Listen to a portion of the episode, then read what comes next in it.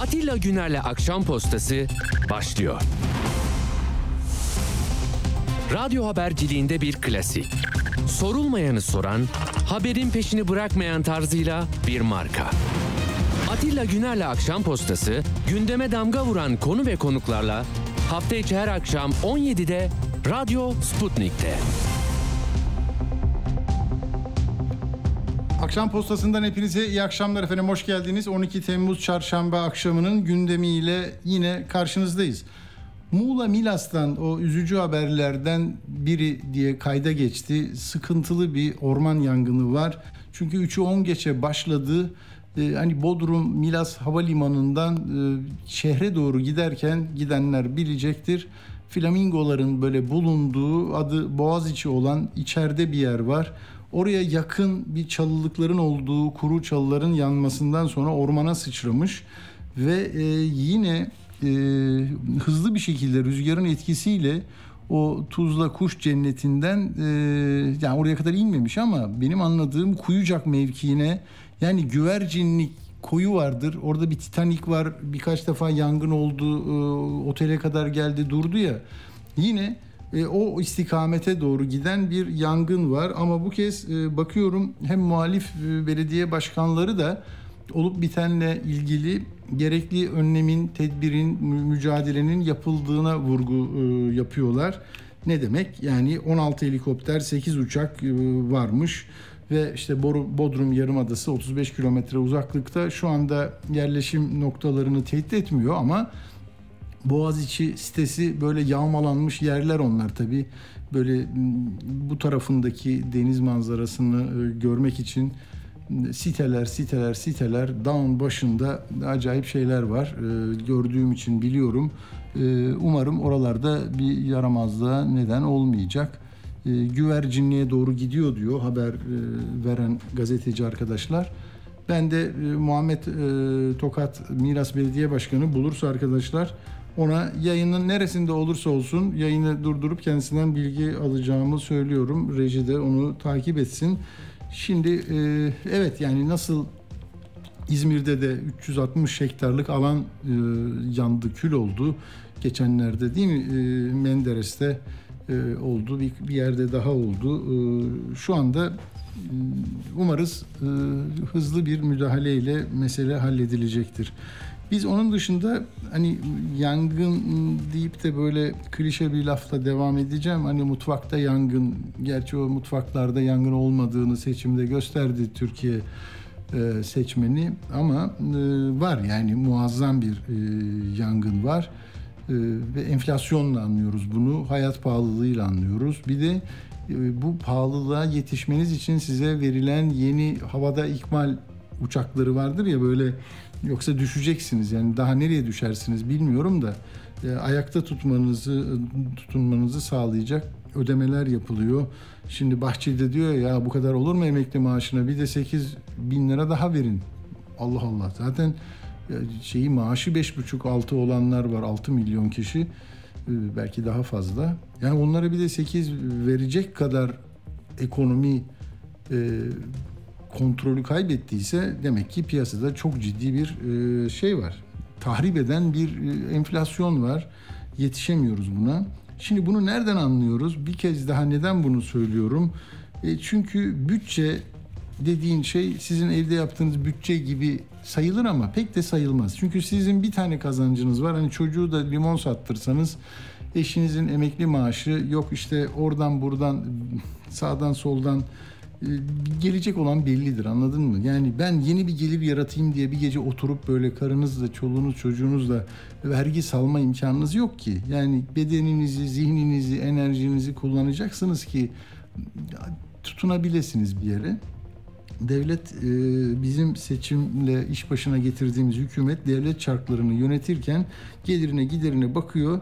Kendine göre öncelikleri var, e, harcıyor. Bak yani biz 2022'nin 2022'nin Aralık ayında bütçeyi 4 trilyon 469 milyar 570 milyon lira diye tamam mı? Neyse 4,5 trilyonluk bir bütçemiz vardı. 7 ayda bitirdik. Çünkü seçim var.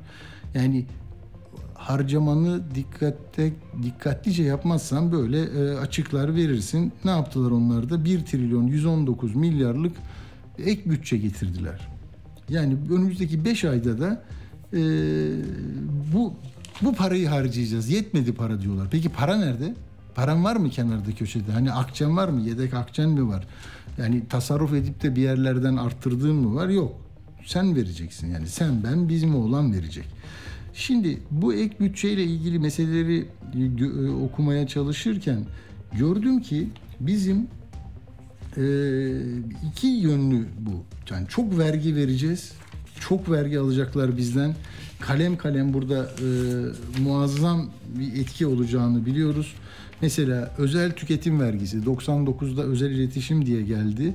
Değil mi? Kullandığınız o telefonda işte otomobilde yani sizi zengin zannedip bunu alacak kadar paran mı var senin o zaman vur abalıya yakaladık bu hani kazları yolacağız ya 306 milyar lira daha vereceksiniz ekstra. KDV'den arttırdık 237 milyar vereceksiniz. Sonra efendim e, gelir vergisi geliriniz artacak 201 milyar oradan vereceksiniz. İşte pasaport harçları, damga vergisi, noter her şey tamam mı? Yani buradan toplayacağız ve bunları harcayacağız. Peki nereye harcayacağız? Bunları Aziz hocamla konuşacağım biraz sonra. Ama ben bu e, hikayeyi biraz daha böyle derinlemesine anlamaya çalışırken gördüm ki ya bu geçinemeyen insanların üzerine bu kadar yük bindirip arkasından işte ben de seni enflasyonun altında ezdirmiyorum diyoruz. Al gülüm ve hani alıyorsun buradan veriyorsun buradan. Ama asıl drama kim?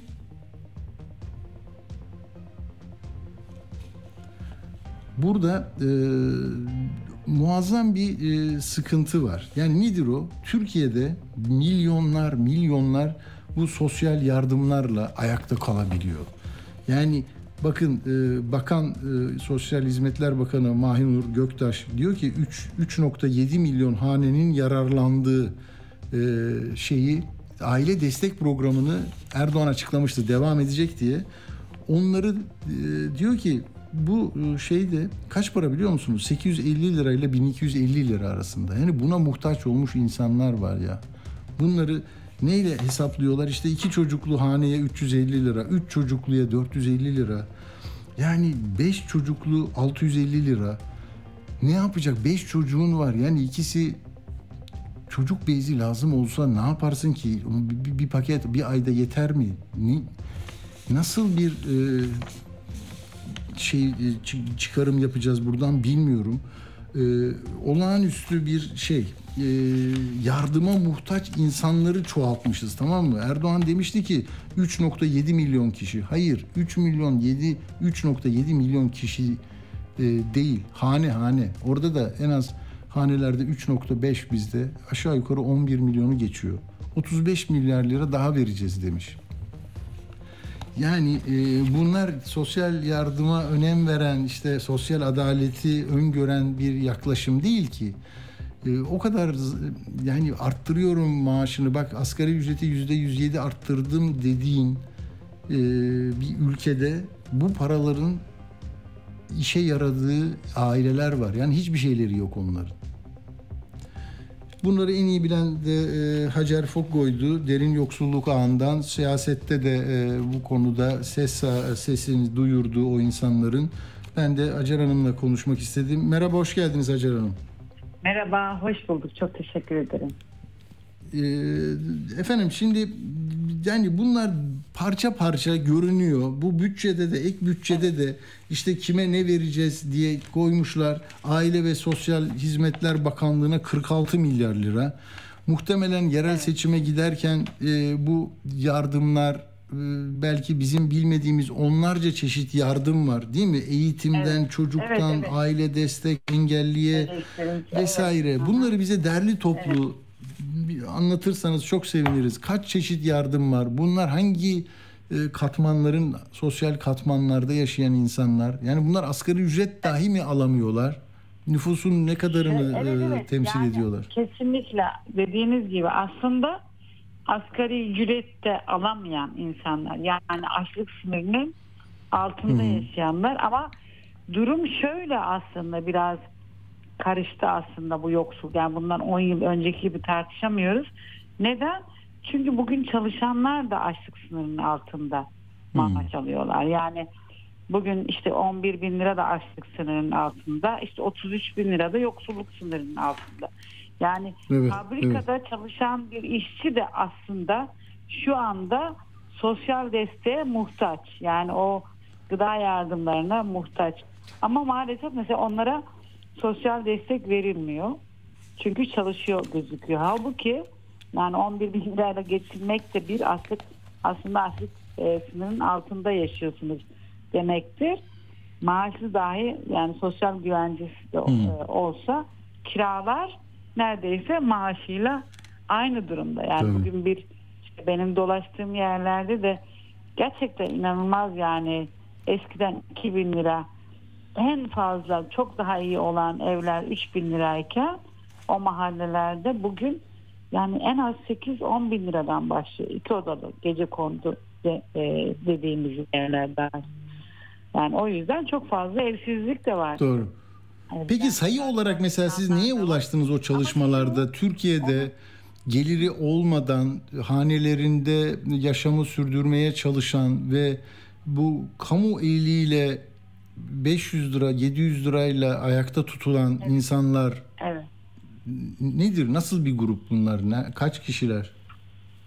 Yani şöyle şu anda mesela en son işte Aile Bakanlığı'nın açıkladığına göre 6 milyon e, yani 6 milyonun üzerinde insana so- şey e, sosyal destek verilecek. Bu aslında Hmm. neredeyse her yıl 1 milyon üzerinde e, şey yapıyor, artış yapıyor. Mesela 2019 yılında sadece elektrik tüketim desteğinden yararlanan 1 milyon 343 bin 109 hane bugün 2023 itibarıyla 3 milyon 690 bin 582 hane. Diyor bunlar elektrik Düşünün yani. faturasını ödeyemiyorlar. Tabii tabii elektrik faturasını öde, ödeyemeyen ve hani hem sosyal yardım alan ama elektrik için de ayrı bir işte 100 lira gibi Hmm. bir ekstra bir destek alan aile. Bu e, çocuklar için de aynı durumda. Yani mesela çocuk yoksulluğu korkunç bir biçimde artıyor. Okul terki korkunç bir biçimde artıyor. Mesela e, ailesinin bakamadığı çocuklar e, 2021 itibariyle 147 bin e, böyle yani ailesinin yanında ama ailesinin bakamadığı yani hiçbir şekilde Hı hı. işte giysisinden gıdasından hani en riskli aile dediğimiz işte sosyal güvencesi olmayan sabit geliri olmayan günlük çalışan e, insanlar şöyle düşünün işte ya inşaatta çalışıyor tekstilde çalışıyor ne bileyim dışarıda işte seyahat satıcılık yapıyor ve bir taraftan da diğerin çocuğunu okutmaya çalışıyor. Ama okula gönderecek durumu da yok. Yani o defteri alacak da durumu da yok. Mesela o çocukların sayısı 147 bindi. Sonra arttı 152 bin. Yani şu anda in- inanın en az 160 bindir. Ama e, Resmi rakamlar değil mi bunlar? Yardıma esas olduğu için biliyoruz. Hı hı. Tabii tabii. Tabii tabii. Ama mesela çocuk desteği kapsamında 6.3 milyon çocuk için e, hanelere yardım yapılıyor. Mesela 8.7 milyar bu elektrik yardım. Yani çocuk yoksulluğu çok fazla. Bu demin söylediğim rakam artık hani dibin dibi dediğimiz çocuğunu hani hı. artık okula dahi gönderemeyecek durumda insanlar. Böyle parça parça ayrılıyor aslında. Ee, hani yoksul evet onun altında yani daha derin yoksulluk yani aşırı yoksulluk dediğimiz neredeyse e, Dünya Bankası'nın hani işte bir doların altında yaşayanlar dediği ama işte Türkiye için bu 5 dolar 5 doların altında günlük 5 doların altında yaşayan e, bir yoksulluktan da söz ediyorum yani aşırı yoksulluk işte derin yoksulluk dediğimiz. Şimdi sonuç olarak aslında her yıl bakanlık bu desteklerin artırıldığını söylüyor. Bugün yine yaptığı açıklamada da, dün yapılan açıklamada da e, bu sosyal yardımlar, sosyal destekler artıyor. Ama esasında e, ben sosyal desteklere karşı değilim. Yani hele şimdi çalışanlara dahil e, bir sosyal de- devletin mesela şimdi işte yurt dışında Avrupa'da tartışılan o temel gelir dediğimiz yani herkese Evet. e, her haneye verilmesi gereken bir temel gelirliği de ben savunuyorum. Neden? Çünkü siz işte işten çıkartıldığınız zaman birdenbire o iş arama süreci yani o krizin devam etmesi ortada kalıyorsunuz ve aslında o temel gelir bir şekilde sizin güvenceniz oluyor.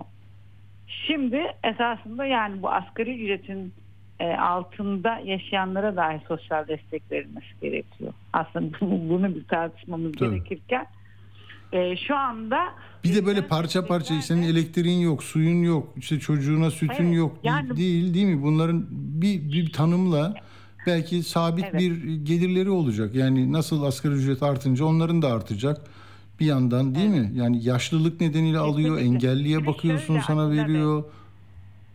Şimdi mesela işte demin söyledim ya çocuk okula gönderilsin diye yani verilen işte diyelim işte o 600 lira işte 350 ile 650 tutarında bir e, şey destek var mesela çocukların masrafı için bu kadar yani o da yani e, bu parayı aile ben kendim de bildiğim için tanıkta olduğum için sahalarda aileyi çocuk yani çocuk için kullanması mümkün değil. Yani ya ona e, gıda alıyor ya bebeği varsa bez alıyor ya ne bileyim işte bir faturası varsa su faturası onu ödemeye çalışıyor. Yani belki çocuk desteği diye ama mümkün değil kullanması yani ben olsam ben aynı şeyi yaparım. Yani o, yani orada o ne eksikse onu tamamlamaya çalışıyor. Yani e, Tabii. hak temelli bir bakışla bu yapılmıyor ya da gerçekten o çocuk mesela okula gidip gitmediği izlenmiyor. Buradaki bunu söyleme nedenim aile ya da şeyi suçlamak değil. Ama bunu izlerseniz şunu göreceksiniz aslında bu sizin verdiğiniz destek e, hiçbir işe yaramıyor. O yüzden Hmm. yani en önemli şey evet destek ya desteği artıracaksınız. Okulda çocuğu izleyecek bir model yaratacaksınız. Ama aynı zamanda hanedeki o her bir bireyi üretimin içerisine, istihdamın içerisine Hmm. düzenli bir sabit gelir alabilecekleri bir e, duruma getirecek Tabii. modeller üretmelisiniz. Öyle değil mi? Hani bu destekler Ama siyaset burada şunu mu gözetiyor? Eder. Bu mesela 21 yıldır bir iktidar e, devam ediyorsa e, bu onu e, rıza üretebiliyor mu? Yani bu para geliyor tamam yoksuluz ama Allah razı olsun bize de bakıyorlar oyu da alıyorlar. Bu böyle mi? Yani değişimi, dönüşümü, e, sorgulamayı erteleyen bir şey mi bu? Son kesinlikle erteleyen bir şey değil. Ama şöyle yani bu bütün yani bu- buna böyle bütüncül bakmak zorundayız. Yani eğer insan hakları ihlali oluyorsa işte medya bağımsız değilse öyle değil mi? Ya da işte Evet. siz sokağa çıktığınızda e, işte yoksulluk var. İşte ben şimdi bunları otursam desem sokağa çıkıp bir grup arkadaşımla yoksulluk var. Niye çocuk yoksulluğunu önlemiyorsunuz değil mi? Bunu yapacağız. Hı hı. Yapmaya devam ama insanları düşünün aileleri. Yani bir inanılmaz bir baskı var. İnanılmaz bir korku var. Yani aslında her bir şey birbirine bağlı e, durumlar. Yani insan haklarının olmadığı, demokrasinin gittikçe yok olduğu bir ülkede yoksulluk çoğalır ama yoksulluk o özellikle böyle otoriter rejimlerde de yoksulluk çoğaldıkça da en e, aşağıdaki insanlar o yardımlar azalsa dahi o korkunun o baskının Hmm. altında daha fazla e, bağlanırlar diyeyim tırnak içerisinde. Değil mi? Yani bağlanırlar. Millet Ama İttifakı'nın sözü yani beyannameleri, bildirileri e, oraya ulaşamadığı, bir değişime yol açamadı ya belki bunu da tartışıyorsunuzdur diye söylüyorum. Her yıl 1 milyon yoksul Kesinlikle katılacak ve insanlar en 500-600 liraya muhtaç olacak Evet. ama iktidarın değişimini söyleyen, kendisine daha mm, onurlu bir yaşam vaat eden e, bir siyasi e, şeye e, kulak asmayacak değil mi? O da enteresan değil mi?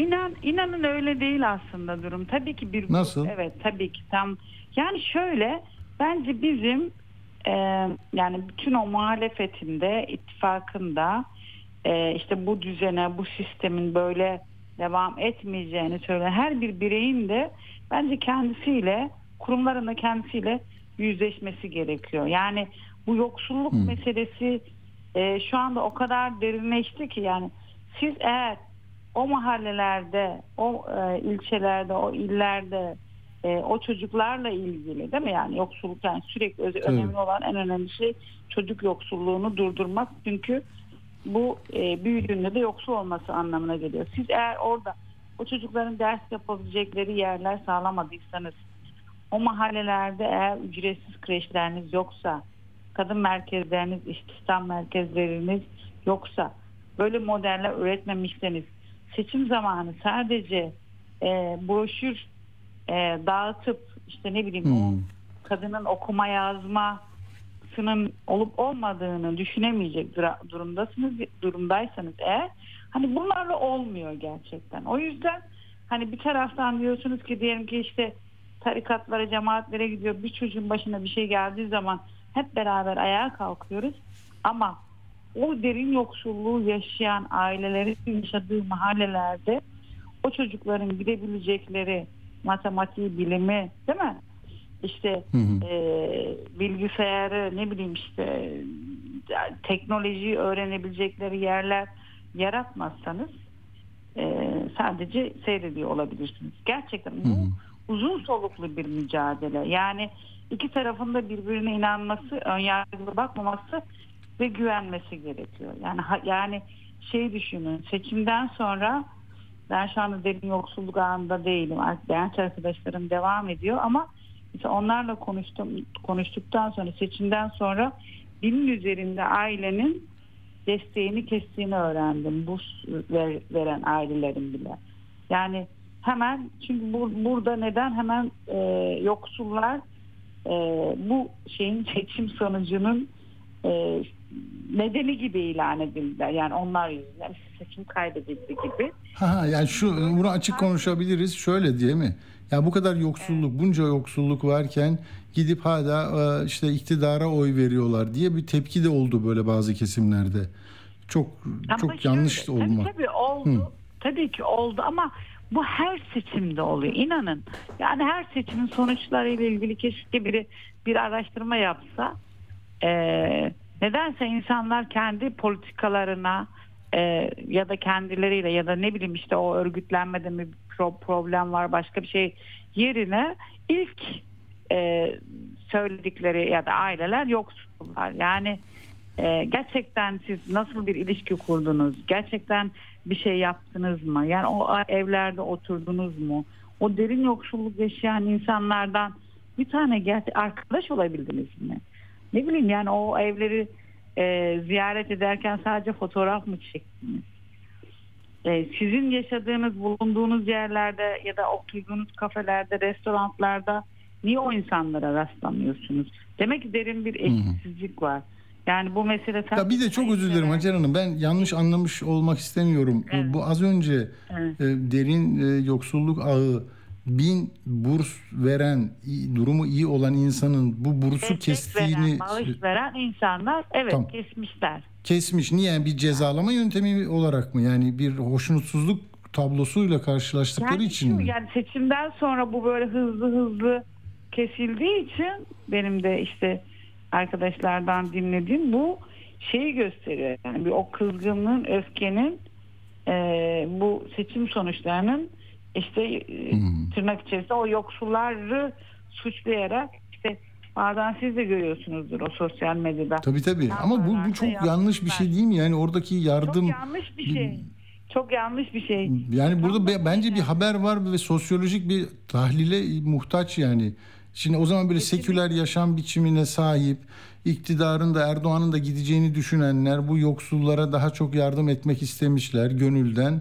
Sonra da bakmışlar ki ya biz bunlara yardım ediyoruz ama adamlar iktidarı değiştirmiyor. Yani bu mudur siyaset ya da yardımseverlik, vatandaşla dayanışma? İşte ölçüt değil mi? Mesele yardımseverlik değil. Mesele bu meseleye eşitlik üzerinden, hak temellilik üzerinden Tabii. e, bakmak. Yani tarikatlar, cemaatler, işte bu çocuklar oraya e, ihtiyaç, herkes birdenbire ayağa kalkıyor ama bir taraftan da hani bu tür e, destekleri kesiyor. Yani kendi konforumuz yani kendi konfor alanımızın dışında bir dünyayı kabul etmiyoruz ve biz birbirimizi öğrenmiyoruz. Şimdi siz böyle baktığınız zaman zaten o sizin e, işte Hı. tırnak içerisinde küçümsediğiniz o insanlar sizin o halinizi biliyor.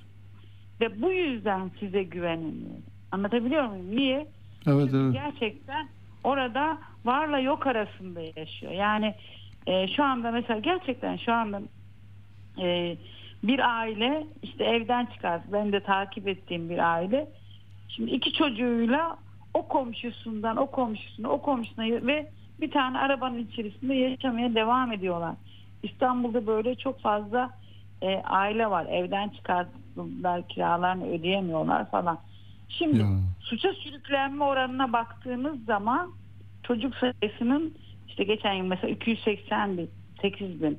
Nedenlerine baktığınız zaman okul e, şey ekonomik nedenleri görüyorsunuz. Uyuşturucunun arttığını görüyorsunuz yani Türkiye'de sürekli. İşte e, küçük yaşta evlenen kız çocukları sayısının ev, şey arttığını görüyorsunuz. Bütün bunların aslında e, altında yoksulluk yatıyor ve çoğaldıkça da aslında burası bizim bir ülkemiz ve biz de gerçekten böyle sırtımızı döndüğümüzde işte o belki de işte o istemediğimiz o rejime doğru giden e, bir yolda oluyoruz. O yüzden hepimizin Evet. e, kendisiyle bence yüzleşmesi gerekiyor ve bu Çok, çocuklara çok doğru. Ben bir de şimdi aklıma geldi. Çok özür dilerim. Yani 70'li yılların ortalarında hani bozuk düzen e, dediği zaman Ecevit o zaman da milliyetçi sağ yok muydu? Milliyetçi cepheler vardı. O zaman da muhafazakar çevreler yok muydu? Vardı ama yoksul hanelerde, semtlerde bu bir yankı yaptı ve e, çok yüksek oya dönüşmüştü. Yani bugün de Evet. belki insanların beklentileri hani sizin de çalışmalarınızı bilenler e, bu derin yoksulluğun bir şekilde e, politik bir e, tutum takınacağını da varsaydı. Yani bir hata yapılmış olabilir mi? Geriye bakıp 2023 seçimlerinde kitlelere, bu en alttakilere e, doğru mesajı, doğru tutumu e, verebildik, veremedik tartışması yapar mısınız kendi içinizde? Tabii ki yani tabii ki yani e, bence zaten şu andaki durum e, onu gösteriyor yani bizim Hı hı. yeniden yani bu, bu sadece siyasi partiler için geçerli değil sivil toplum örgütleri içerisinde de geçerli işte kadın örgütleri için de geçerli ben mesela kad- kadın örgütlerinde arkadaşlarıma da söylüyorum yani Tabii. kadın cinayetlerinin e, ekonomik yönüne bakmak zorundasınız. Yani o ço- kadınların çoğu yoksul. O zaman değil mi? Yoksul kadınlarla, kadın Tabii. yoksulluğuyla ilgili daha fazla çalışmak gerekiyor. Yoksa hani siz oraya gidip sadece kadın haklarından e, bahsetmeniz ki çok önemli ama okuma yazma bilmeyen yoksa işte o kadının okuma yazma öğrenmesi gerekiyor. O mahallede işte çocuğunu bırakabileceği bir e, kreş talebini de bizim seslendirmemiz gerekiyor. Ve bütün işte yani CHP'li, Cumhuriyet Halk Partili belediyeler ya da muhalefetteki belediyeler ve e, ya da iktidardaki belediyeler dahil oralarda işte kreşlerin, çocukların gideceği merkezlerin açık şeffaf bir şekilde tabii ki e, böyle merkezlerin çoğalması için bunu daha yüksek sesle dillendirmemiz gerekiyor. E, Evet. yine gerçekten bu konuda çalışan sivil toplum örgütlerine destek vermemiz gerekiyor. İkincisi de Cumhuriyet Halk Partisi'nin ve diğer muhalefet partilerinin bu mahallelerde e, gerçek sorunlara yani hani e, oralarda gidip hani sadece oturup kalkmak değil ama oradaki gerçek sorunlara e, destek vermesi gerekiyor. Yani Odaklanın. bir tane sorun olabilir ama Doğru. hepsi örneği veriyorum. Siz belediye başkanısınızdır. Bir mahalleye gidersiniz. Çocuk parkı e, sözü verirsiniz. O çocuk e, 12 yaşındadır ama 5 yıl sonra 5 yıl yapmazsanız o çocuk 17 yaşındadır. Anlatabiliyor muyum? Ve o Doğru, çocuk doğru. o çocuk parkı özlemiyle e, hayatını geçirir ve onun oy karşılığı da başka türlü olur. Onu anlatmaya çalışıyorum yani. Doğru, doğru. Peki e, Hacer Hanım çok teşekkür ediyorum bizimle e, olduğunuz için, zaman ayırdığınız için. Hacer Fokko ile görüştük. E, yine derin yoksulluğu, siyasetin bu konudaki mesajlarını, seçimi de değerlendirmiş olduk az çok. Çok teşekkür ederim. Ben teşekkür ederim. Çok sağ olun. Hoşçakalın. Hoşçakalın.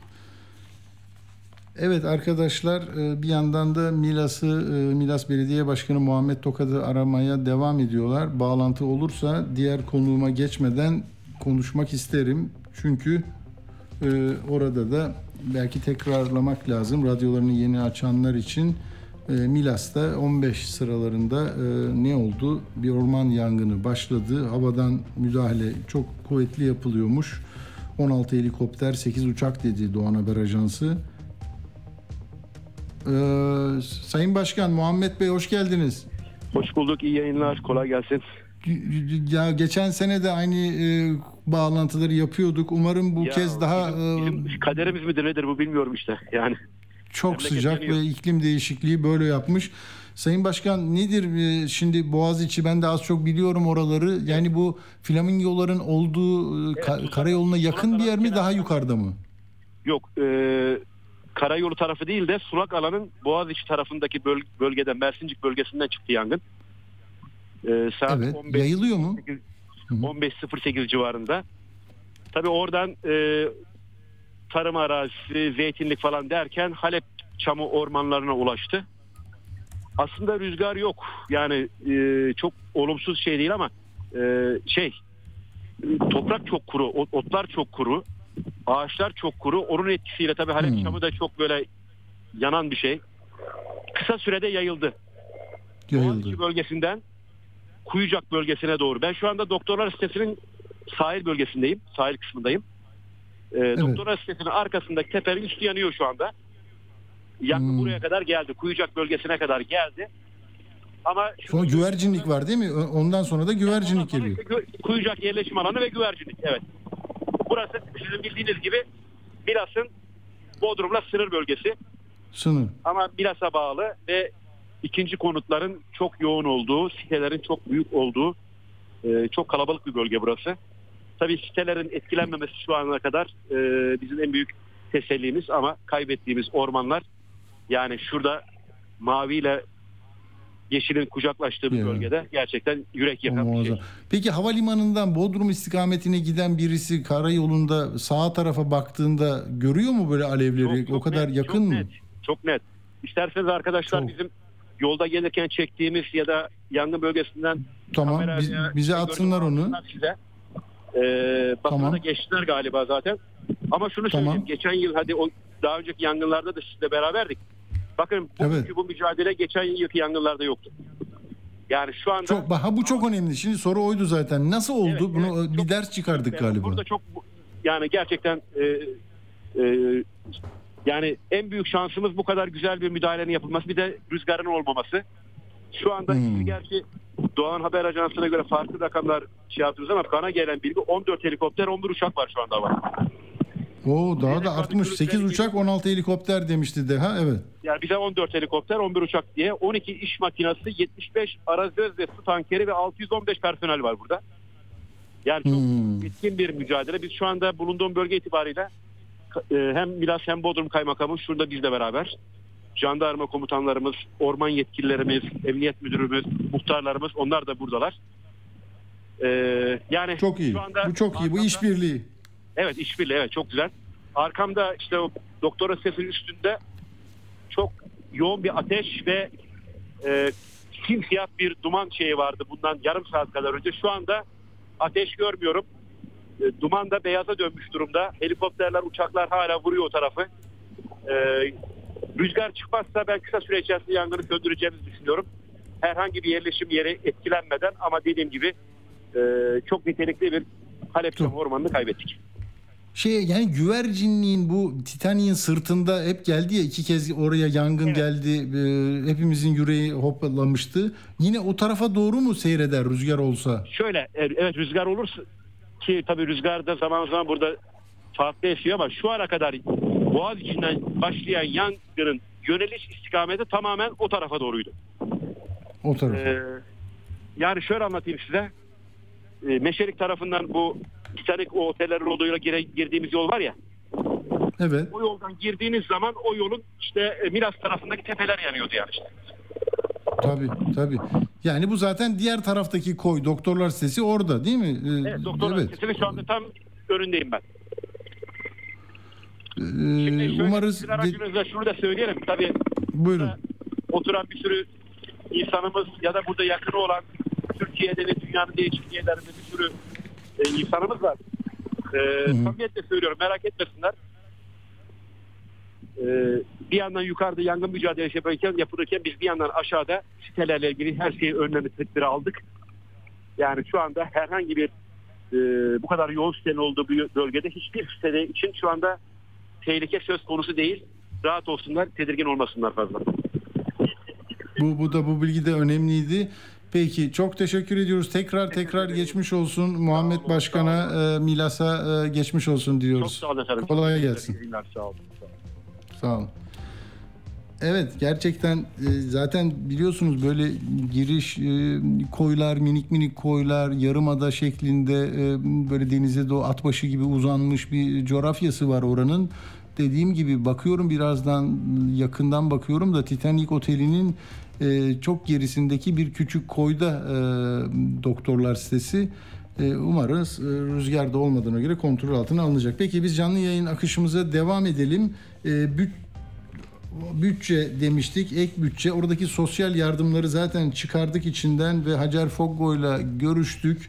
Ee, en alttakiler ve muazzam bir sosyal destekle ayakta tutulmaya çalışan insanlar var. Bir yandan da işte asgari ücrete, emekliye, memura aman seni yolda bırakmayalım işte bu selin altında kalma diye dediğim gibi her zaman e, şey işte çizmeler, kayıklar, kürekler falan veriliyor. Ama devlet baba ee, ne, ne ne yapıyor? Bir ek bütçe lazım bana. Para yetmedi diyor ve sizden para istiyor. Onu konuşacağız hocamla. Profesör Aziz e, Konukman. Hocam hoş geldiniz. Hoş bulduk sevgili Atilla. Epey bir zaman oldu ya. Ara. Özledik hocam. Dedim tatilde şimdi hocam gitmiştir bir Akbük'e gitmiştir yok Aktur'a gitmiştir diye. Yok memleketimde tatildeyim, denizdeyim ama bu kanallara sürekli çıkıyoruz. Hanım bizi diyor ki ya yeter artık bu tatil yapıyoruz biraz. Tamam diyor ama işte kamuculuk böyle Çok- bir şey işte. Kamusal alan. Değil mi? Çok teşekkür ederiz. Biz de hakikaten Rica insanlara e, doğru bilgiyi ulaştırma derdindeyiz. Aziz hocam biraz da geç başladık. Bu Milas'taki yangına da merak saldık biz ama e, fena gitmiyor diye duyduk. O da iyi bir şey, teselli.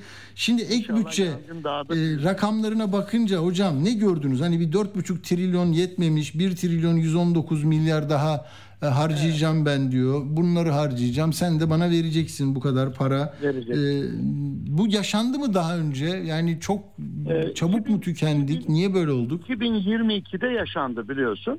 O zaman da 1 Hı. trilyon 80 milyar bir ek bütçe olmuştu hatırlarsın. Tamam mı? 2022 Evet, evet. yılında.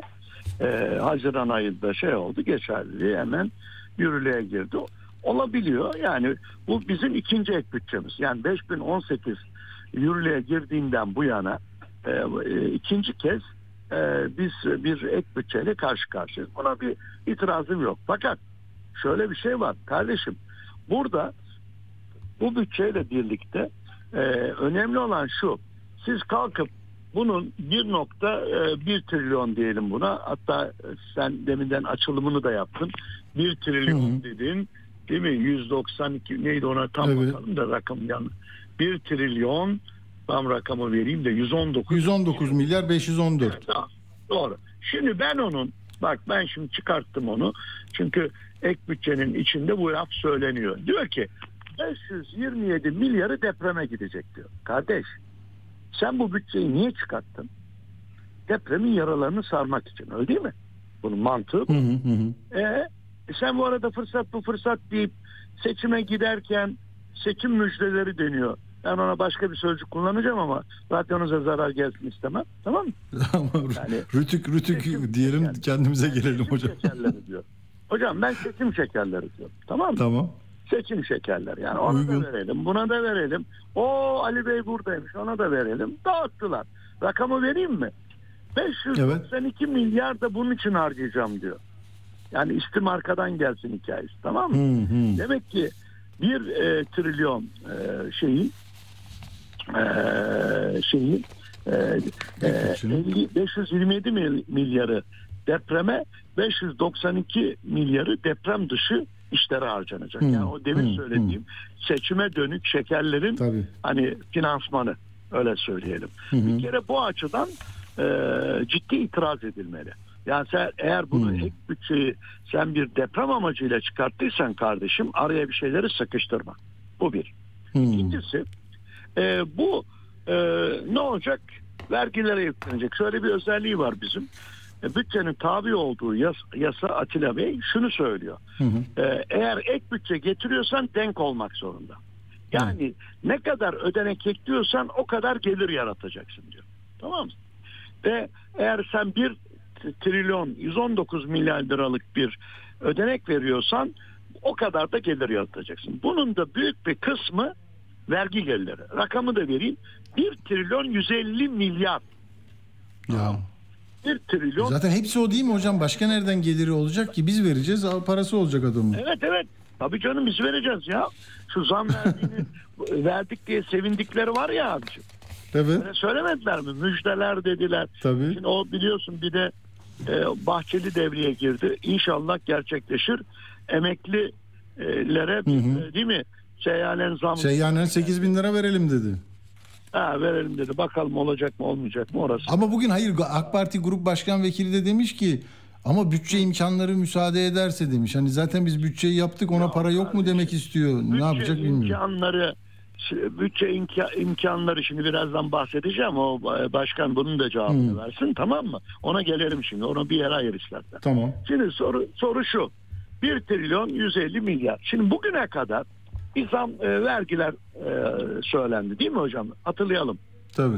Katma değer vergisi değil mi? Özel Evet. tüketim vergisi, harçlara zamlar Evet. yapıldı değil mi üst üste? Kurumlar Evet. vergisinde 5 puan artırım, motorlu taşıtlar vergisinin iki katına çıkarıldı. Bütün bunları Evet. e, KDV 2 puan artırıldı. Hani hatırla Hı hı. 18 iken 20 oldu. Tabii tabii. Bir sürü kalemler arttı. Ben sana tahmini rakamı söyleyeyim hocam. Bunlardan gelecek Hı hı. para 250 milyar. Hmm. Yazdın mı abi 250 milyar? Tamam. Abi E ne oldu? Nasıl ne? tamamlayacağız geri 1 kalanını? trilyon 150 milyar kardeş. Ne E, yapacağız? tamam. Yeni vergi yapacağız o zaman. Yeni vergi Yeni koyacağız. vergiler gelecek. Onu demek istiyorum. Müjdeler diyorum. Ha. Yani şunu demek istiyorum. Ama nereden artık nereden bulacaksınız ya? İnsaflı Hocam olsak ne, ne bir daha bilsem- emlak vergisini bir daha isterler mi? Yok o belediyeye gidiyor. Atilla'cığım ben bunu bilsem zaten beni bir yere ordinaryüs yaparlar. Ben bilmiyorum. Nereden bulunacağını bilmiyorum. Ama şunu söyleyeyim sana. Bu bütün şu ana kadar itiraz ettiğimiz, kızdığımız değil mi? Kalemlerin Evet. e, e, hazineye getireceği para 250 milyar diyor. O dört katı daha lazım. Daha var, daha lazım. Üstelik biz şimdiden bağırmaya başladık. Hatırlarsan. Değil mi? Şimdiden bağırdık. Hı. Yani düşünsene şimdi motorlu taşıtlar vergisi adam ikinci taksitini ödeyecekken hop iki, Bir daha. misli daha şey geldi. Bir, bir daha ödeyecek. Bir misli yani. Ödediğini de sayarsak bir misli daha ödeyecek. Adam onun e, onun derdine düşerken şimdi yeni vergiler gelecek. Bunu e, şöyle e, söyleyebiliriz. Bu vergiler zaten daha henüz 1 Temmuz'da değil mi cebine girecek olan yani şimdi arada fark verilecek Tabii. değil mi? Herkes 15 Temmuz'da alacak. Emekliler biraz gecikmeli alacak filan. Sonuçta daha cebine inerken bu vergilerle bir kısmı alındı mı hocam? Alındı. Ha, yani bir kısmı alındı. Şimdi heybedeki yakında geliyor. Heybedeki yakında geldiği zaman ne olacak? Başa döneceğiz işte hocam. Nasıl mesela vergiyi ödemedin sayıyorum bir daha öde diyor ya. Bizim de elimizdeki Asgari para ücret- Aynen. Hı, Asgari ücret biliyorsun verildiğinde eridi. Bu zamlar Evet. daha alındığında e, e, eridi. Yakında pazara gidecek adam ya bir yanlışlık mı oldu acaba cüzdandan para mı kayboldu bir şey mi oldu ya bir sağa da bakın sola da bakın bunları söyleyecek hocam herkes. Buna açık buna hazır Hı. olsun herkes. Tamam mı? E, olağanüstü Ama o kadar ka- hocam o kadar kalem var mı? Mesela siz hani bir gün e, şeytana uysanız e, kamu, görevlisi olarak bize hangi vergileri seçerdiniz? Yani verdik hepsini veriyoruz. Ne yapacağız ya? hocam aynılarını bir daha yükseltecek hocam ne olacak yani? Bak yeni bir yeni Ha, doğru. Tütün ve alkol diyecek. Ondan şunu diyecek. Tabii, tabii, ma- Mazot diyecek. hocam Şunu ya? diyecek. Tabii tabii. Mesela rakıda kokusunu alıyordu. Şimdi kokuyu da alamayacaksın. Kapağını da açamayacaksın. Zaten o da yasak hocam. Böyle zararlı şeylerle ilgimiz yok da. Üst- üstüne bir tane daha zam gelecek filan. Şimdi benden ben sana daha vahim bir şey söyleyeceğim. Şimdi bu bir e, trilyon 119 milyar ya. Bak Evet. bunu not et. Senin Skype ara- şey aracılığıyla söylüyorum. Sputnik Tamam. aracılığıyla söylüyorum. Bu rakam düşük. Meclise düşük sunuldu. Düşük. Ek Hmm. bütçe aslında bunun daha üstünde. Peki nasıl oldu? Şöyle oldu. Önce Ha, depremin hemen Erdoğan'a yetki verdiler değil mi? Yok söyleyeceğim. Erdoğan e, Cumhurbaşkanlığı kararlarıyla bak deprem kitapçığını seni dinleyenler şeyden indirsin. Strateji Bütçe Başkanlığından e, Kahramanmaraş bilmem ne illerindeki depremin hasarı raporu var. Bunu bakanlık yayınladı. Tamam mı? Strateji Bütçe Tamam. Başkanlığı'nın web sitesinde. Orada indirsinler. 123. sayfada şöyle bir ifade var. Diyor ki e, şu şu şu şu şu şu kuruluşlara bir de gibi diyor. gibi deyince başka kuruluşlar da var saymadığı. Bunlara diyor ödenek eklenmiştir diyor. Cumhurbaşkanlığı kararlarıyla diyor. Tamam mı? Fakat ne kadar ödenek eklendiği orada yazmıyor. Şimdi meclise geldi mi bu? Gelmedi. Niye? Meclise gelse o kadar da gelir gö- göstermek zorunda. Tabii. Bak burası kritik. Niye? Çok kritik. Çünkü Peki bizim- bu bu anayasaya aykırı mıdır? Muhalefet buna itiraz etse sonuç alır mı? Allah sen söyledin. Bak ben demedim. Sen söyledin. Bak benim soru hakkımda Aziz Hoca anayasaya aykırı dedi de vallahi ben Atilla Bey dedi derim. Tamam Çünkü Tamam. kardeşim Cumhurbaşkanlığının böyle bir yetkisi yok. Eğer bir bütçede ihtiyaç varsa deprem bilmem ne neyse bunun yeri ek bütçedir. Yazarsın gerekçeni, istersin rakamını. Daha henüz ek bütçe yokken bir daha söylüyorum. Depremin hemen ardından Cumhurbaşkanı kararnameleriyle bütün bu kurumlara ödenek eklendi. Kaldı ki sevgili Atilla Evet. kaldı ki bunların zaten ödenekleri var. Daha henüz Evet. harcamadılar ki. Deprem Mart'ta oldu Doğru. kardeş. Ya ne oldu? Evet. Ocak'ta bütçe yürürlüğe girdi. Ee, Aradan 3 ay geçmiş. Zaten o kuruluşların ödenekleri var. Niye birden ödeneklerini artırıyorsun? İhtiyaç olmadı Tabii. ki daha. Tamam mı? Ne yaptı? Bunu Cumhurbaşkanı kararı. Şimdi daha da sıkı dur. Peki o kararlar var mı? Bulabilir misin? Bulamazsın. Hı hı. Aramadığın yer kalmadı. CİMER'e sorduk yok. Peki nerede bu kararlar? Meğersem 2018 tarihi unutmayalım. 15 Temmuz 2018 tarihinde resmi gazetede resmi gazetenin şekliyle ilgili bir kararname yayınlanıyor. Ne olur bir daha Hmm. söylüyorum.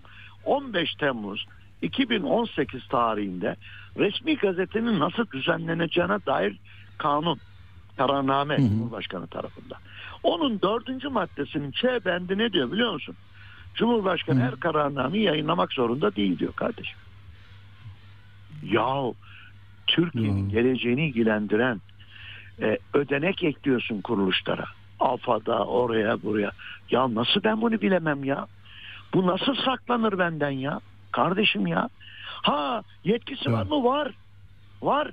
Almış. Kimsenin haberi yok. Muhalefetin haberi yok. 2018 yılında Cumhurbaşkanı böyle bir kararnameyle kendisine istediği kararnameyi yayınlar, istediğini yayınlamaz diyor ya. Bu kadar basit diyor ya.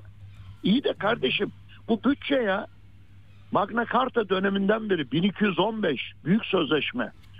Bütçe Ya. kanunu öbür kanunlara benzemez. Bütçe hakkı diye bir şey var.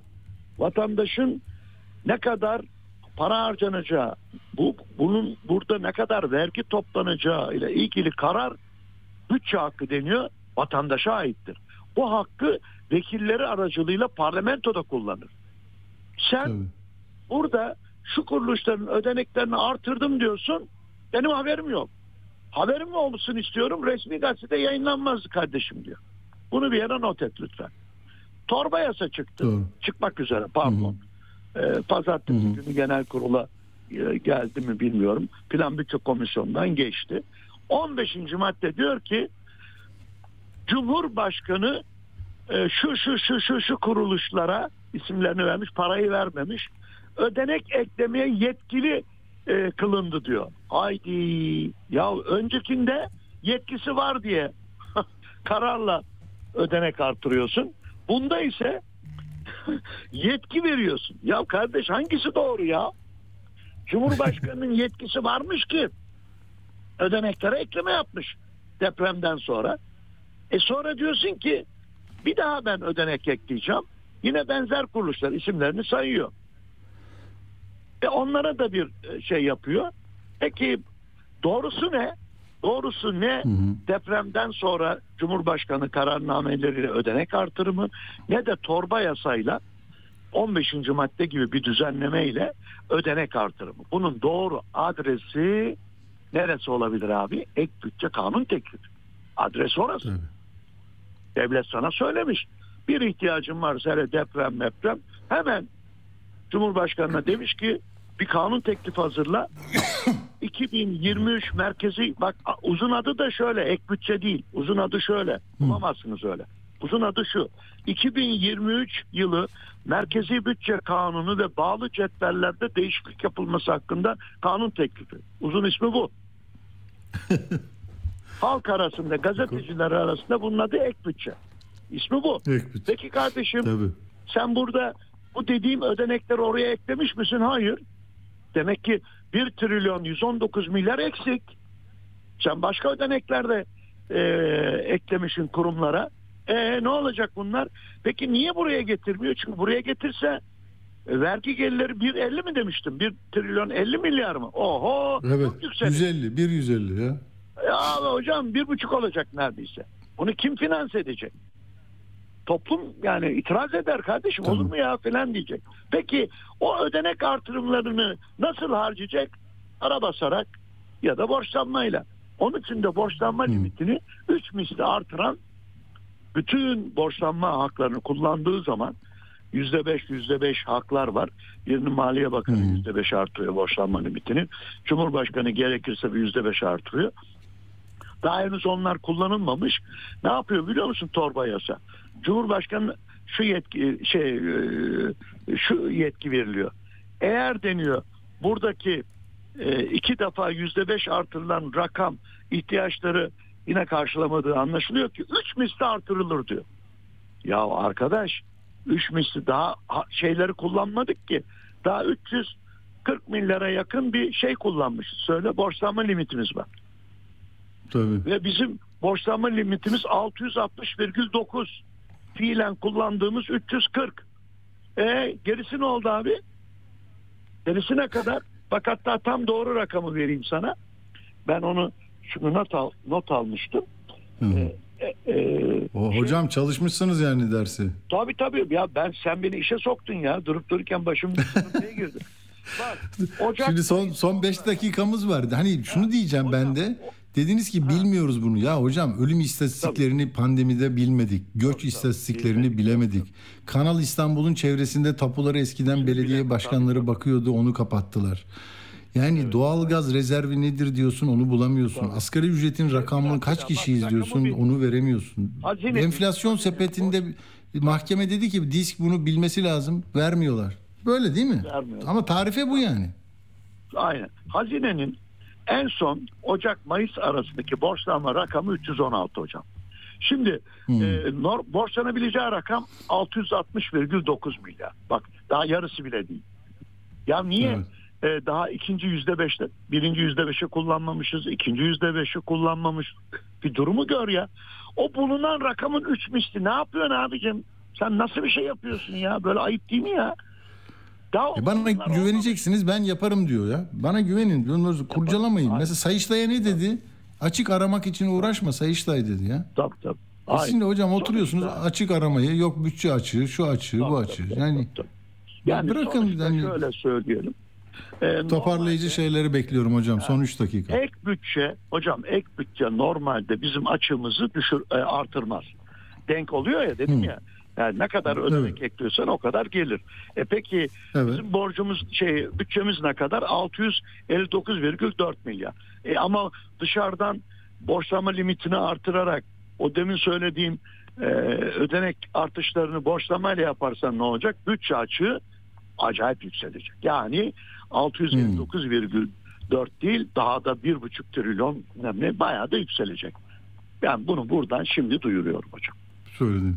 Ben notlarımı da aldım hocam. Böyle bir e, öğrenci olarak bunları çalışacağım sonra söyledikleriniz güzeldi. Sağ olasın. Tabii Bakacağım. Çok sağ olun. lazım. hanımefendiye de siz- vermek. sizden alıkoyduk hanımefendiyi. Teşekkür ediyoruz. Ee, olun. hanımefendiye Sağ de olun. sevgi ve saygılarımızı iletin. ederim.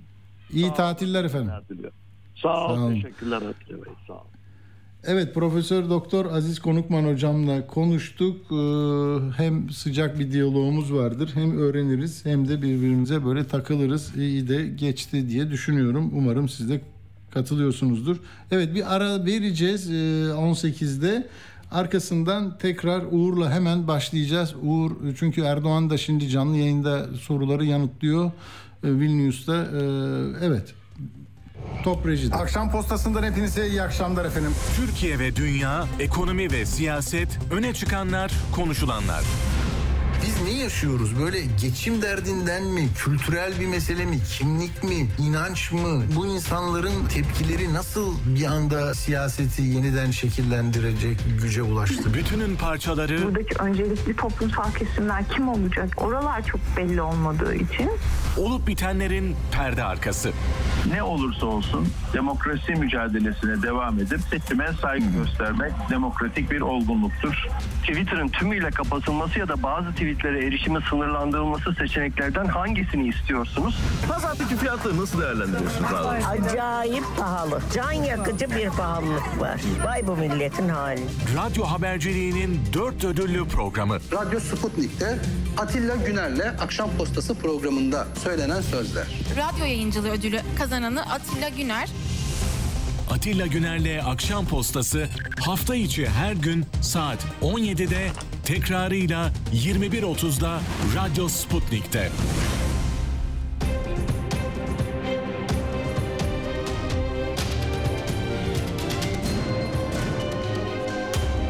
Radyo Sputnik. Anlatılmayanları anlatıyoruz. Radyo haberciliğinde bir klasik. Sorulmayanı soran, haberin peşini bırakmayan tarzıyla bir marka. Atilla Güner'le Akşam Postası, gündeme damga vuran konu ve konuklarla hafta içi her akşam 17'de Radyo Sputnik'te. Atilla Güner'le Akşam Postası devam ediyor. Evet Uğur Koçbaş'la konuşacağız. Hatta Uğur. Uğur merhaba hoş geldin. Merhaba, hoş bulduk. Evet neler oluyor? Erdoğan yeni bir şey söyledi mi bu sorulara? Baktın mı bilmiyorum ama. Yani aslında o e, spekülasyon hani Reuters'a bir Türk yetkili konuşmuştu ya bir somut adımlar bekleyeceğiz AB konusunda İsveç'ten. Onu tekrarladı Erdoğan. E, biz şimdi İsveç'ten somut adımlar bekleyeceğiz dedi. Tabii ki onay makamı meclistir dedi. E, daha sonra da bu meclise gelecek dedi. Yani bir e, spesifik tarih sordular ama ona net yanıt vermedi. E, terör örgütleriyle terörle mücadele konusunda örgütler arasında bir ayrım yapılmaması vurgusunu çok yaptık dedi. İlk defa NATO'nun bir temsilci ataması bu konuda e, önemli dedi. İşte tahıl koridorundan bahsetti. E, yani çok yeni bir şey söylemedi ama e, bu sürecin e, onay sürecinin hemen olmayabileceğine dair bir izlenim almış olabiliriz Erdoğan'ın basın toplantısından. Ee, Avrupa Birliği de bir açıklama yaptı bugün. Avrupa Komisyonu dedi ki e, ikisi ayrıdır dedi. AB üyeliği ile NATO üyeliği e, iç içe geçti fikrini kabul etmiyoruz. İki süreç ayrıdır. Paralel ilerleyebilir ama iki süreci birbirine bağlayamazsınız diye Avrupa Komisyonu sözcüsünün bir açıklaması oldu. Nitekim bugün zaten Avrupa Komisyonu Başkanı Ursula von der Leyen'le de Erdoğan'ın Vilnius'ta bir görüşmesi de e, oldu. Bunu da e, aktaralım ama oradan herhangi bir şey gelmedi. Tabii Erdoğan'ın Biden'la yaptığı görüşme çok önemli. E, çünkü bu İsveç'in üyeliği konusunda Amerika'nın da çok devreye girdiği, pres yaptığı, hatta bu F-16 satışıyla bunun e, ilişkilendirildiğine ilişkin haberler çok çıkmıştı. E, Erdoğan'ın orada tabii manşete çıkan e, lafı önceki görüşmeler ısınma turuydu.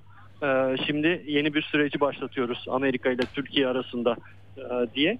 Ee, Biden da zaten önümüzdeki 5 yıl içinde sizinle görüşmek için sabırsızlanıyorum diye ona bir e, cevap verdi. Ee, 1 saat 15 dakikalık bir görüşme. Ee, ikisi paylaşımlar yaptılar daha sonra ama o paylaşımlardan çok bir şey çıkartamıyoruz. Ama Amerikan basınının e, kulis haberlerinden çok şeyler çıkartabiliyoruz. Çünkü e, biliyorsunuz Amerika'daki sistem malum Türk tipi başkanlık sistemine çok benzemiyor. Ee, Bu checks and balances denilen o denetim mekanizmaları çok sert. Başkan istediği kararı o kadar kolay alamıyor. Senatoyu ikna etmesi lazım. Türkiye'nin F-16 satışı da e, hadi onayladım e, verin hadi uçakları diyemiyor başkan. Senato'da çok bıçak sırtı bir denge var. Demokratlar çünkü bir koltuk üstün sadece Senato'da 51-49 oradaki durum. Ama o bir koltuğun sahibi çok azılı bir Türkiye karşıtı. Çünkü Senatör Bob Menendez Demokratların New Jersey senatörü. Yunan asıllı ama daha önemlisi Senato Dış İlişkiler Komitesi Başkanı ve çok nüfuzlu ve sözü dinlenen bir isim. Ee, o başından beri Türkiye'ye F-16 verilmesine karşı biraz da Yunanistan'ın çıkarlarını Amerika'da kollayan isim olarak bilindiği için e, onu ikna etmek için çok uğraşıyor Biden yönetimi. Aslında Biden'la da yakın arkadaşlar. Senato döneminden de bir e, dostlukları var. E, daha dün öğlen bile Menendez e, CNN'e ben F-16 satışına karşıyım dedi. Ee, bunun da gerekçesini Türkiye'nin insan hakları karnesi Yunanistan'la gerilim ol- e, olarak söylüyor.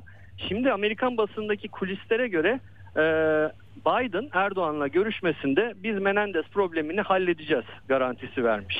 E, Yani öyle bir pres yapmış ki Menendez'e sonunda senatör tamam Erdoğan Mitsotakis görüşmesine bir bakalım Mitsotakis karşı çıkmazsa ben de onay vereceğim bu F-16 satışına demiş iddiaya göre ki bugün Mitsotakis ile Erdoğan bir araya geldiler ama çok bilgi sızmadı o görüşmeyle alakalı. E, Yani hatırlar bilir misiniz bilmiyorum Netflix'te House of Cards dizisi vardı. Kevin Spacey'nin başkanı oynadığı. Orada da başkan bir konuyu halletmek için çok başka konularda senatörlere rüşvetler, destekler verme sözü verirdi. İşler öyle çözülürdü. Benzer bir durum Türkiye F-16 satışı içinde yaşanacak gibi e, görünüyor. E, Dışişleri Bakanı Anthony Blinken da son günlerde tek mesaim e, Menendez'i ikna etmek için görüşmeler yapmak e, diye bir beyanatta bulunmuş. Gerçekten bu tek bir senatöre kitlenmiş durumda Türkiye'ye F-16 satışı E, ama onu da Biden e, aşacak gibi görünüyor. Bakalım ne olacak, ne sonuç çıkacak oradan. Peki Uğur çok teşekkür ederim. Sağ olasın. İyi akşamlar. Teşekkür ediyorum. Görüşmek üzere. Evet, şimdi e, diğer konuğumuza geçmeyelim arkadaşlar. Bir önemli bir duruşmada söylenmiş sözleri aktaracağım. Gazetecilik bilgi verme işidir. Böyle cafcaflı lafların dışında dün bu haber oldu ve kimse bunun içeriğinden bahsetmiyorsa bir sıkıntı vardır. İşte e, Müyesser e, Yıldız bunu tuttu, yazdı değil mi? E, kendi blogunda çalışacak yeri bile yok ama bir duruşmadaki tutanakları yazıyor. Genelkurmay çatı davası beklen, beklendiğini biliyoruz. Burada Yurtta Sulh Konseyi üyesi olduğu belirtilen isimler hakkında açılan davanın 5. duruşması yapılmış. Orada da bir Tu General konuşmuş. Gökhan Şahin Sönmez Ateş. Görürsünüz yani eğer bu tutanaklardan yapıldığına göre müesser e, bence ayrıca bir sansüre uğraması ya da bunun yok sayılması mümkün değil. Şeyi ben ilk kez gördüm diyor ki e, Tuğgeneral Evet ben ihtilale katıldım 15 Temmuz'da. Ne yaptığımı da söyledim. 15 Temmuz FETÖ darbesi değildir. Ben FETÖ'cü değilim. Bu darbeye katılan FETÖ'cü olmayan üst düzey o kadar isim var ki MIT biliyor. Kendilerinden izin almadığım için isim söyleyemiyorum. Evet 15, Te- 15 Temmuz'da bir plan vardı fakat buna uyulmadı. Ben de çok şaşırdım. Çok şeyi davalar başladıktan sonra öğrendim. Diyor. Ee, diyor ki mahkemeler başlamadan herkese sus emri verildi. Herkes sustu. Hulusi Akar hakkında kimse konuşmayacak dendi. Herkes sustu. Bu emrin niye verildiğini bilmiyorum diyor. Bu mahkemelerde söylenmiş bir şey. Sonra bakın beni çok etkileyen mesele şu. Diyor ki e, bizi şöyle e, darbeye şöyle e, çağırdılar 15 Temmuz'da daha öncesinde. Demokrasi despotizme dönüyor. Polis başta olmak üzere birçok kurum irticaya teslim oluyor. İran'la yakınlık tehlikeli boyutlara geldi. Suriye Hava Kuvvetleri'nin imha planı var gibi laflar etmişler. Yine komutanlarımızın bana anlattığına göre işte rüşvet, rıza sarraf falan bunlar konuşulmuş. Dolayısıyla yani diyor ki evet darbeye e, karar verildi. Darbeye katılacak çekirdek kadro 100-150 kişiydi. Çünkü AKP'ye yanaşanlarla FETÖ'cülere güvenmiyorlardı. Bak onların dışında diyor. Ne kadar az kişi bilirse o kadar iyiydi. Planı anlatayım. MIT biliyor. Hem de benden detaylı. Emniyet istihbarat da biliyor. Çünkü benimle konuştular. İlk önce ve her şeyden önce Erdoğan tutuklanacak diye bak planı böyle yapmışlar. Ee, darbe dediğin nedir ki işte seçilmiş insanların üzerine böyle e, planlar yapma. Hiçbir zaman bunun e, bir demokrasi içinde yeri olur mu? Yani biz bunları 9 Mart'larda da gördük, 12 Eylül'lerde de gördük. Toplamda 8-9 üst düzey alınacak, hemen mahkemeye çıkarılacaktı. Tank köprü İstanbul'da tank köprünün üzerinde yolu kesmesi, askerin sokağa çıkması yoktu. Yemin etmem mi gerekiyor? Rahmetli olan annemse annem, kızlarımsa kızlarım üzerine yemin ediyorum. Böyleydi. Gece 03'te Erdoğan alınacaktı. Görüyor musunuz? Yani darbedeki e, şeye bak, pervasızlığa bak. Bunu ilk defa 15 Temmuz'da böyle, ilgili davada görüyorum. Köprüde olanları görünce ben bunlar kim dedim. Bu kadar gürültü patırtı çıkardıktan sonra Erdoğan'ı nasıl alacaktı, alacaklardı ki? F-16 niye uçuyor? Mantığı nedir? Bu haliyle görev benim için başarılması imkansız göreve dönüştü. Üstelik Erdoğan bir haftadır yoktu. Nerede olduğunu bilmiyorduk. Bin odalı sarayın mimarisi bizim için zordu.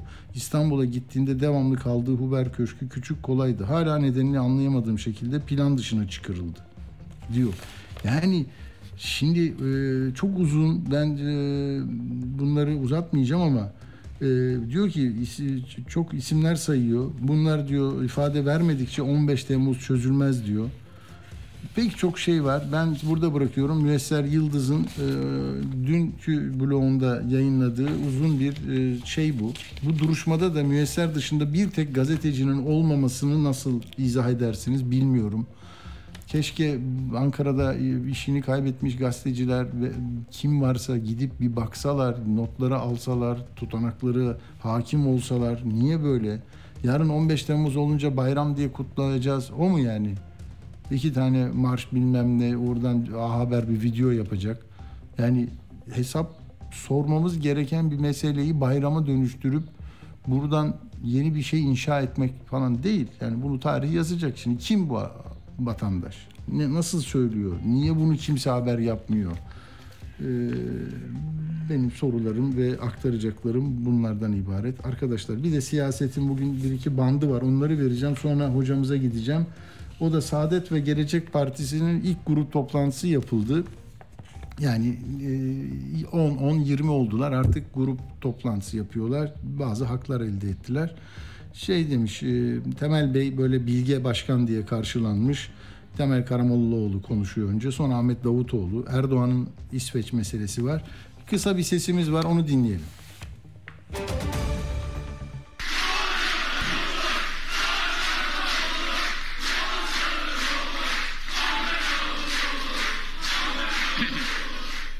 28. döneminde Saadet Partisi meclis grubumuzun ilk toplantısını yapıyoruz. Çok çetin süreçlerden geçerek bugüne geldik. Siyaset kulvarında yeni bir milat söz konusudur.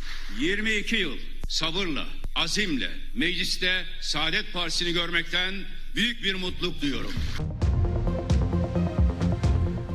Evet, bir de Kemal Kılıçdaroğlu bugün nereye gitti? Can Atalı'yı ziyarete gitti. Cezaevinde bir milletvekili. Yani parlamentoya gelemiyor. Sorun büyük. Ee, Kemal Bey'in de oraya ziyareti var. Ama Kemal Bey bu ziyaret gününü de özel olarak seçmiş belli ki. Çünkü Tanju Özcan Bolu'dan yola çıkmıştı. Değişim değişim diye. Şimdi CHP genel merkezine e, ulaşıyordu ben yayını hazırlanırken. Orada da yerel yönetimden sorumlu genel başkan yardımcısıyla konuşacakmış. Orada bir gürültü patırtı olur mu bilmiyorum ama e, CHP'nin öndeyken e, istifasını istediği genel başkan da e, Can Atalay'la bir aradaydı. Onun mesajlarını kamuoyuyla paylaştı. Oradan da bir ses aldık onu dinleyelim.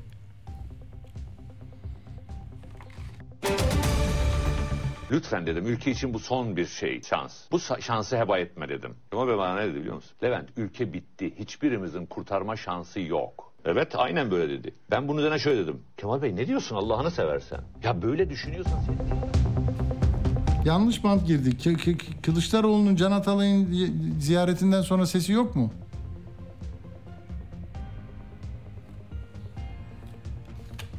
bir genç çocuk açtı. Buradan Türkiye Büyük Millet Meclisi Başkanı'na da çağrı yapmak isterim. Efendim meclisin iradesi belli oldu vesaire diye e, bugün e, Sayın Başkan açıklamalar yapmış. Benim Sayın Başkan'dan beklediğim şudur. Bu konuda benzer bir konuda Anayasa Mahkemesi'nin verdiği karar var. O kararı alacak. Hukuk müşavirliğinden alacak. Üstüne bir dilekçe yazacak. Bu Anayasa Mahkemesi kararının gereğinin süratle yerine getirilmesi için Adalet Bakanlığı'na bir yazı yazacak. Yani ben yerimde oturayım. Milletvekili içeride tutuktu. Milletin oylarıyla seçilen milletvekili içeride tutuktu ama efendim ben de buraya gelmesini istiyorum. Ne demek istiyorum? Oraya gelmek zorunda ve bunun için mücadele edecek kişi bir numaralı aktörün de Türkiye Büyük Millet Meclisi Başkanı olması gerekiyor.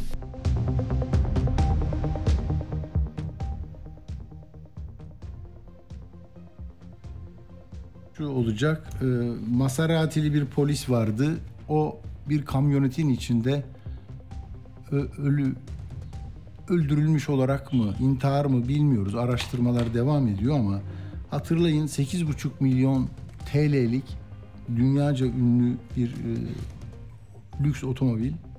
Kendisi polis memuru Dalaman'da ve onunla giderken bir avukatla tartıştığı için tesadüfen yani nasıl Susurluk'ta bir kamyon geldi e, kirli ilişkiler ortaya koydu. Burada da bir trafik meselesi. Yani bunlar olmasa Türkiye zaten temiz eller, tartışmalar falan onlara da girecek hali yok ya. Neyse, e, üzücü bir son tabii. Yani Hüseyin Tayfun Üçgül bir kamyonetin arkasında e, cansız bedeni bulundu. Öldürüldü mü, susturuldu mu, intihar süsü mü verildi bunu herhalde eksik soruşturma yapmadan bulunacak, bulacaklardır. Eşi de diyor ki bu adamı el birliğiyle intihara sürükleyenler hesap verecek. Acımı bile yaşayamıyorum diyor. Ama yani müfettişler ne dedi? Masarat diye binen bir polis memuru olur mu? Yani öldüğü için bu dava ortadan mı kalkacak? İlişkiler nasıl? Kimlerle görüşür? Telefonunda kimlerin mesajı var? Parası nereden gelir? Bunlara da bakmazsak olmaz. Sonra Marmaris'teki ilçe emniyet müdürü gibi olur. O da değil mi? Gidiyor bir tane yat imalatçısına yatını yaptırtıyor. Ondan sonra bazı yerlere çökenleri tutup gözaltına aldırmıyor. Bunlar geldi. Şimdi Emniyet Genel Müdürlüğü bu e, ilçe Emniyet Müdürü Oktay Kapsız'ı görevden aldı. Yani orada da böyle kapalı bir toplumda bu tür işler olursa da kimse e, şey yapamıyor. E, ne merak edip de araştırabiliyor. İyi ki bunu T24'te e, sürekli yazıyordu Tolga Şardan. İyi ki gazetecilik var. İyi ki müesser bir şey söylüyor. O onlardan da öğreniyoruz. Bu, burası böyle hakikaten. Peki şimdi arkadaşlar sıcaklar çok artıyor. Değerli bir hocamızla otu- konuşacağız bu konuyu. 5-10 derece artacak diyorlar. İstanbul 36 derece olacak yarın diyorlar. Ben 40'lar gördüm Ege'de, Akdeniz'de. Ee, çok çok sıcak konuşmaya başladık değil mi? Profesör Doktor Ecmel Erlat da e, Ege Üniversitesi'nde görevli bu konuları e, mesele yapıyor, araştırıyor. Dolayısıyla biz de e, hocamızla bunu konuşacağız. Merhaba hocam, hoş geldiniz. Hoş bulduk Atilla Bey. İyi yayınlar. Hocam Ege'desiniz, İzmir'desiniz e, diye biliyorum. Şu anda da yani sıcak mesela böyle insanların birbirine aktardığı kadar sıcak mı? Evet İzmir gerçekten e, sıcak günlerinden birini yaşıyor. Yani 2023 e, yaz sezonu diyelim sıcak dönemi ilk e, sıcak hava dalgası Marmara, Ege, Akdeniz kıyılarıyla birlikte yaşayacağız. E, tahminen önümüzdeki 4 gün boyunca da sıcaklıkların 42 dereceye ulaşacağını hatta 43 dereceye ulaşacağını e, öngörmekte. E, dolayısıyla sezon ilk sıcak hava dalgası e, hatta e, saat dört buçuk sıralarında Foça'dayım. Karşı yamaçlarda önemli bir yangın çıktı. Evi tahliye edelim mi etmeyelim mi o noktadaydık. Neyse ki söndürüldü. E, en önemli sonuçlarından bir tanesi bu oluyor tabii sıcak hava dalgalarının yangın riskini büyük ölçüde arttırıyor. Tabii tabii Milas'ta işte biz de birkaç bağlantı yaptık hocam. Ee, Çok yoğun bir müdahale var. Umarız e, kötü bir şey olmaz. Peki biz bunları böyle konuşuyoruz da Türkiye'ye mahsus mu? Dünyada bu eğilim grafik nasıl böyle bir e, gözlem yaptığımızda nasıl bir sonuç e, elde ediyoruz? Yani bütün dünyada baş e, mesele haline geliyor mu bu E, iklim değişikliği, iklim krizi, sıcaklar? Ne görünümü nedir hocam? Şimdi e, bildiğiniz gibi yani 1880'lerden itibaren sanayi devrimi dediğimiz dönemden itibaren fosil yakıtları çok daha yoğun bir şekilde kullanmaya başladık ve dünyanın enerji Hmm. şu anda değişti. Yani bunu en çok nerede hissediyoruz? E, hava sıcaklıklarında. Yani günlük yaşamda o nedenle de hani küresel iklim değişikliği yerine e, dikkat ederseniz ağırlıklı küresel ısınma e, kelimesi daha çok tercih ediliyor. Yani ilk gösterge sıcaklıkların artması. E, biz daha çok dikkat ederseniz işte basına da yansıyan ortalamalar üzerinden gidiyoruz. Yani son 140 yılda sıcaklıklar işte 1.2 santigrat arttı diyoruz. Belki bu çok küçük bir rakam 1.2 santigrat ama e, ortalama değiştiğinde bunu bir çan eğrisi gibi düşünecek olursak e, aşırı uç değerler, ekstrem dediğimiz değerler değişiyor. Ve bizim günlük yaşantımızı bunlar etkiliyor. Nedir bu hani aşırı hava olayları? İşte bugün içinde bulunduğumuz sıcak hava dalgaları değişiyor. Eskiden yok muydu sıcak hava dalgaları? Elbette vardı. Yani 1930'larda da görüyorduk, 1950'lerde de sıcak hava dalgası görüyorduk bütün dünyada. Ama şimdi değişen şey Mayıs ve Eylül ayları arasında o sıcak hava dalgalarının görüldüğü periyotta çok daha sık yaşamaya başladık. Yani Türkiye örneğinden gidecek olursak 1950-59'da sıcak hava dalgalarının etkili olduğu gün sayısı şu anda günümüzde 1950 yılına göre 9 kat artış göstermiş Türkiye'de. Yani e, bir sezonda bir kez iki kez sıcak hava dalgası görürken artık bu sayı niye yükseliyor? 5'e 6'ya yükseliyor. Bu önemli bir gösterge. İkincisi süresi uzadı. Yani hani sıcak hava dalgası dersiniz 3 gün sürer. Sıcaklık 42 dereceye çıkar. Çok uzun sürmez. Sonra normale döner. Ama şimdi öyle değil. Çok daha uzun zamanlar devam ediyor. Yani süre olarak da ciddi bir artış var. Yani daha sık yaşıyoruz. Daha uzun sürelerde yaşıyoruz. Özellikle gece sıcaklıklarının yükselmesi kentlerde o hissedilen sıcaklık dediğimiz insan konforunu bozuyor ve bir termal e, ısı yani bir birikime yol açıyor. Bu da insanları tabii sağlık açısından büyük ölçüde tehdit ediyor. Yine e, sıcak hava dalgaları ile ilgili şunu söyleyebiliriz. Zamanlaması değişti. Belki hatırlarsınız 2020 yılının Mayıs ayında e, hatta tarih olarak da söyleyeyim 15-17 Mayıs tarihlerinde e, Dalaman'da hava sıcaklığı 43.2 santigrata çıktı. Manavgat, Fethiye, Marmaris, Nazilli, Aydın, Ödemiş hepsinde yani Nazilli'de sıcaklık 43.2 santigrattı Mayıs ayında. O yıl Türkiye zeytin üretiminde, narenci üretiminde çok ciddi bir kaybı uğradı. Onun dışında bu sıcak hava dalgalarının alansal dağılışı da değişti. Yani bugün bakıyoruz artık mega sıcak hava dalgası bir kavram geldi yerleşti bilim dünyasına. Ee, o kadar geniş alanları etkiliyor ki yani diyelim ki sadece Ege bölgesiyle sınırlı kalmıyor bu.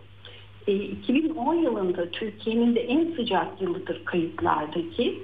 2010 yılında hava dalgası Rusya'dan başlayıp Türkiye'ye oradan e, Kuzey Afrika'ya kadar indi. Yani e, Rusya'daki araştırmalar gösteriyor ki o 2010 sıcak hava dalgası sırasında resmi rakamlar 55 bin kişinin hayatını kaybettiğini gösteriyor. 2003 bir başka mega sıcak hava dalgası. Avrupa'da gene resmi rakamlar 71 bin kişinin hayatını kaybettiğini gösteriyor. Yani zamanlaması değişti, alansal dağılışı değişti. Çok daha sık ve şiddetli yaşıyoruz. Yani geçmişte olmayan olaylar değil bunlar. Fakat bunların az önce ifade ettiğim tüm özellikleri değişiyor. Aynı şey şiddetli yağışlar için de geçerli. Yani çok daha sık şiddetli yağışlara maruz kalıyoruz. Çünkü hava ne kadar sıcaksa okyanuslardan, denizlerden o kadar çok su buharlaşıyor, atmosfere karışıyor.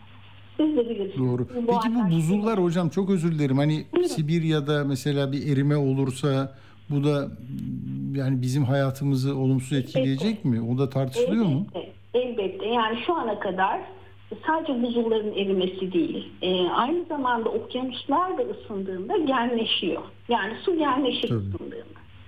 E, şu anda yaşadığımız deniz seviyesi yükselmesi ki yaklaşık 25 santimetre civarında sanayi devriminden bu yana e, en büyük payı bunda e, erimeden çok bu okyanusların termal genleşmesi var. Bir taraftan en kuvvetli erime Grönland buzul örtüsü üzerinde.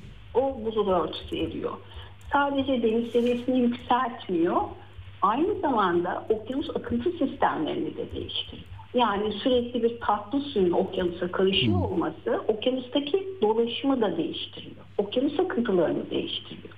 Bu da yine bizim aşırı uç olaylar dediğimiz şiddetli olaylara, şiddetli yağışlara, işte tropikal siklonlara, tayfunlara, gök gürültülü fırtınalara, hortumlara bütün bunlara neden oluyor. Yani biz aslında son 140 yılda sadece havayı ısıtmadık, atmosferdeki hava dolaşımını da değiştirdik.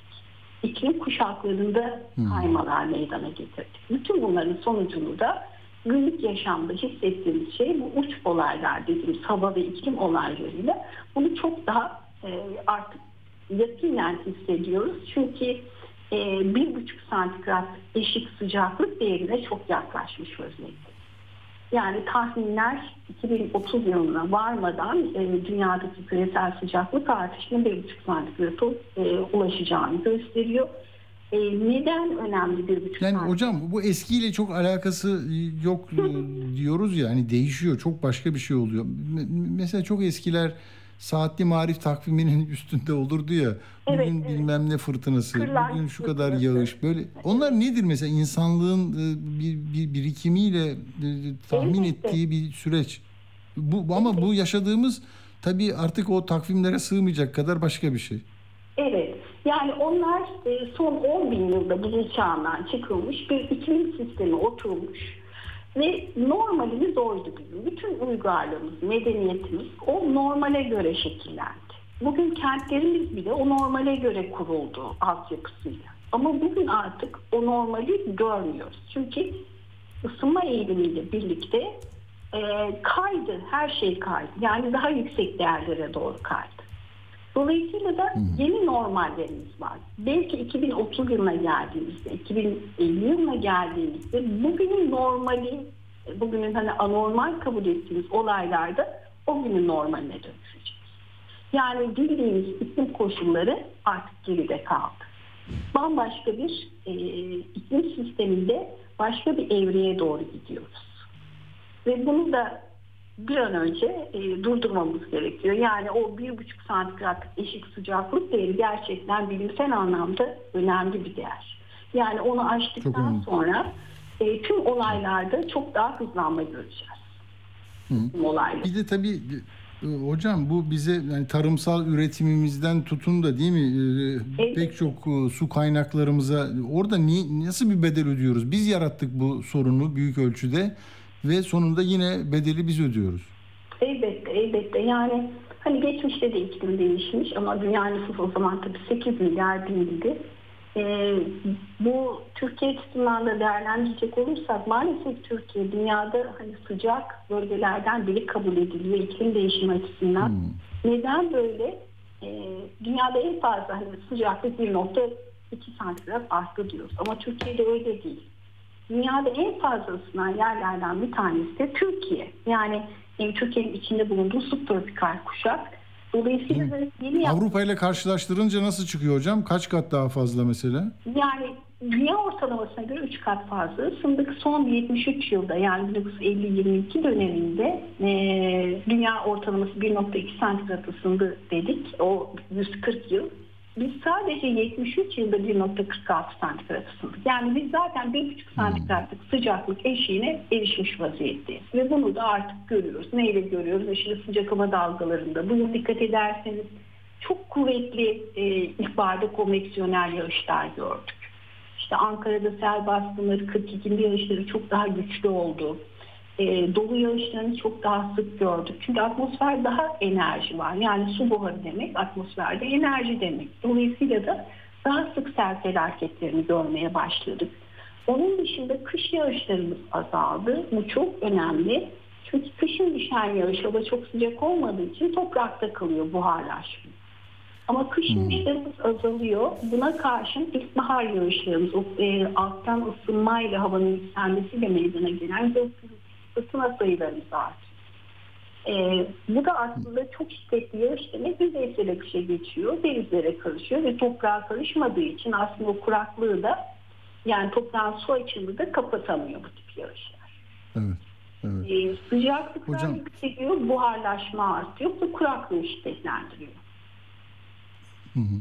Son iki dakikamız hocam. Bir eklemek istediğiniz bir şey var mı? Bu arada tabii e, bir, bir can kaybı da olmuş. Ben geç öğrendim. İzmir'de Menderes'teki orman yangınını söndürmek isteyen Maalesef. itfaiye görevlisi Mustafa Gürpınar yaralıydı. Onu kaybetmişiz.